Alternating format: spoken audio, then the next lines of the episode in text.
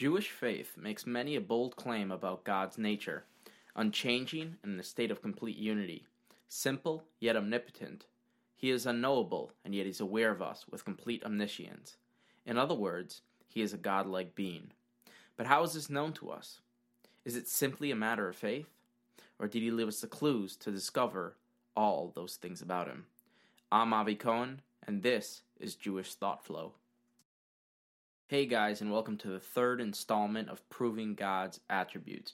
In the first installment, we first let you know what were God's attributes. He's unchanging, unknowable, unified, omnipotent, omniscient.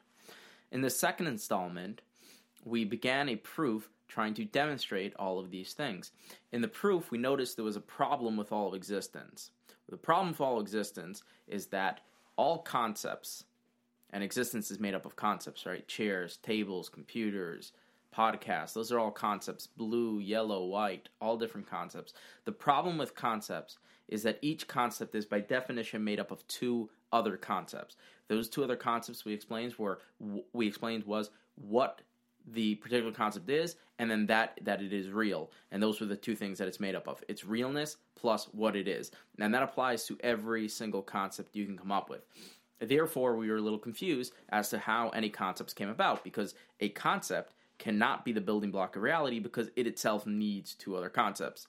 Hence, you're never going to have any concepts to build because in order to have a concept, you need concepts. I'm sure you noticed the problem. In this installment, we're going to try to get to a solution. So, again, the problem is the concepts, right? Concepts are the problem. This is going to force us to get to a rather radical proposal which is that a concept is not which is responsible for everything. Right? You were thinking the building block of all reality is probably a concept. It's not. It can't be. Because a concept needs two other concepts. And this will go on forever. So, what is the building block for all reality? Well, the building block for all of reality is actually a conceptless reality. What do I mean by that? It's a conceptless reality that is responsible for all of existence. There's not a facet of existence which is not caused, allowed to be sustained, and completely created by this conceptless reality. Now, you may be asking if the basis for everything is conceptless, then how do we have concepts? Right? I mean, obviously, something can't come from nothing. So, if no concepts existed, then how did concepts come about? Right? No concepts would mean it doesn't have the ability to create concepts because that would already be a concept. So if it really has zero concepts, concept conceptless in its totality, then how would concepts ever come about? If it's stage A, there are no concepts, then they wouldn't come from anywhere. The answer to this question will help us further clarify what we mean when we say a conceptless reality is responsible for everything. When we say a conceptless reality, we don't mean reality that is devoid of concepts. Your brain's probably already freaking out here. I'm going to use two terms which sound almost identical, but you're going to notice the difference as we explain it. One of those terms will never be able to be put in words for a particular reason. So you're going to just have to feel the concept out. And concept's also a bad way of describing it. Okay, so despite the name suggestion of a concept, a, a, concept, a reality devoid of concepts, such a reality is also a concept. After all, it has a content. What is that content? It is devoid of concept. That's a description of its reality. That would make it different from the content of a reality of concept, right? So a, a reality devoid of concepts would be different than a reality that has concepts. They would be different in content. However, they would both share the same uh, characteristic of both being real ideas, right? The fact that something is lacking a concept is just as real as something having a concept, which would make both of them concepts, which would run into the same problem that we're trying to avoid. It itself would require two unique concepts, right? That which it is, which makes it that which a devoid of concepts world makes it different than a world which has concepts. That which that makes it different is what it is, and the fact that they're both real, both a world of concepts and world of non-concepts, would both be reality real concepts would then make each of them have two concepts, which would run into the problem. So, what do we mean by a conceptless reality? What we mean by a conceptless, conceptless reality, it is that it is no more lacking concept than having concept. Because both of those terms, meaning the absence of concept and the acquisition or the containing of concepts, are both themselves concept. They both describe a situation. They both allow the rational mind to understand a distinction from it and any other situation. That is a concept. In other words, it is the this conceptless reality is the common denom- denominator between concept and lack of concept. Meaning, there is no conception of this reality. It even lacks the conceptions that the absence of conception provides, right? It's I can't even say I don't know it because to say I don't know it is already saying that it is different than that which I know.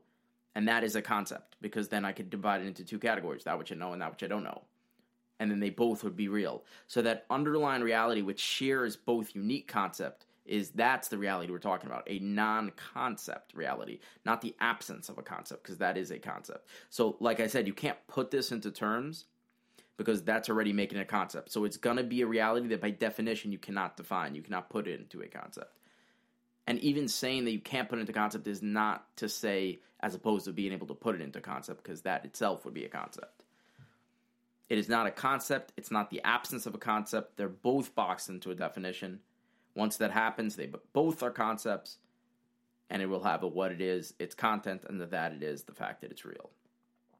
Okay, so assuming this conceptless reality exists, and it's not an assumption because we've proven it, but running with that, which we have proven, how does this help us?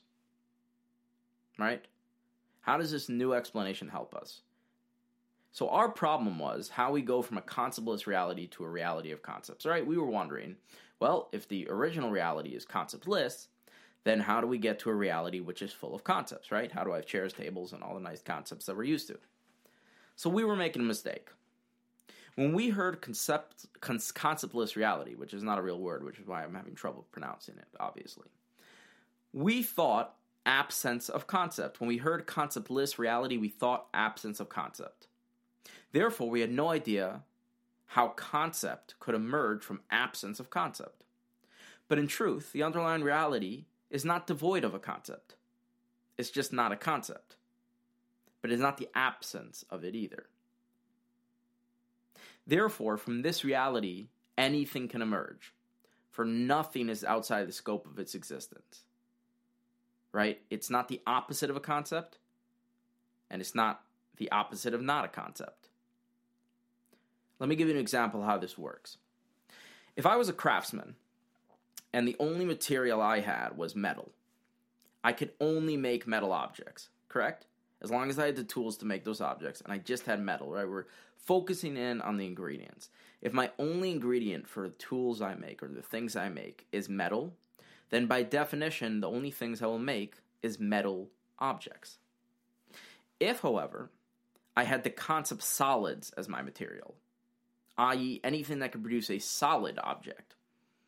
I would be able to make all solids. I would not, however, be able to make liquids, because liquids cannot be made with solid. They can only be made with that which can make liquids. Now, if I had atoms as my material, and atoms make up all physical reality, I'd be able to form all of physical reality if I had, let's call it divine material, which God used to create heaven and earth, spirituality and physicality, and I had access to that, I would be able to create all of existent reality. So you see the pattern? The more abstract the material, the more I can create. Meaning, the more things that my material is responsible for, the more things I can create with that material. If you find the common denominator between all the things that exist, and made a material out of that common denominator, I would be able to create all that exists. Now, this concept does not only apply to material when you're making things, it also applies to forms, right? As we know, all physical things are made up of both matter and form. The material and the shape it makes. The material is the matter, and the shape that that material is going to take in order to be what it's going to be, the object is going to be. Like, for example, wood that is shaped as a chair will become a chair, The material would be the wood, the shape would be the chairness, or the shape of a chair, and then you'll have your object. So let's take the metal again, and I'm the metal craftsman. Imagine if I had metal and the shape circle, so then I could only create circles. If I had metal and shapes, meaning the ability to create all shapes, then I can create all shapes. The lesson is the same. The more abstract the material I'm working with, whether that material is the matter or the form of what I'm trying to create, the more things I have access to create.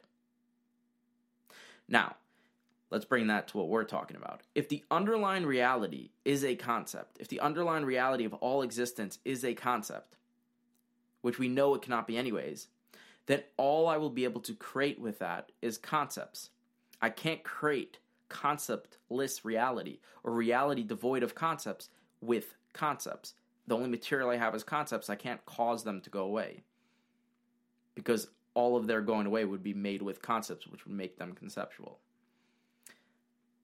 If the underlying reality I have is devoid of concept, then all I can create is a reality devoid of concepts. I cannot create concepts if I don't have concepts. If, however, the underlying reality is really devoid of concept, even devoid of being devoid, it has no concept. Anytime you think something is defined, then we're not talking about it anymore. Which means you can't really talk about it. You just have to know that it's there because we've proven it, but you can't talk about it because as soon as you talk about it, you're talking about a concept, and therefore you're not talking about what we want you to talk about. This will not be able to be imagined in any sense. Don't even try. You just kind of have to feel it. You kind of have to know it from understanding the proof and realizing that it just has to be the case, even though I cannot put my finger on it, because by definition, by putting my finger on it, it's already not what we're talking about anymore. So if I have that material to create whatever I wanted, then I can create anything. I can create conceptual real- reality, I can create uh, con- con- conceptless reality, and anything else my heart would desire because I have the reality that is has zero boundaries. It is not a concept, so it's not excluded from non concept. It's not a non concept, so it's not excluded from concepts. Within concepts, it's not any particular thing, so it's not excluded from any other concept. It's not a chair, so it can't be a table. It's not metal, so it can't be plastic. It's none of those things, but it's not the absence of those things, so it could be any of those things. This underlying reality is what we religious folk would like to call God. So, what we've done here is we've proven the existence of an underlying reality to everything that is responsible for everything, for all of reality, for all of existence, that it itself is conceptless to the extreme of what we mean by conceptless. How exactly we're going to tie all the attributes that we say God has, for seemingly saying those things about God would make him into concepts, will be the subject of the fourth and final installment of Proving God's Attributes. I hope you like this episode, and I hope you share it and subscribe to future ones.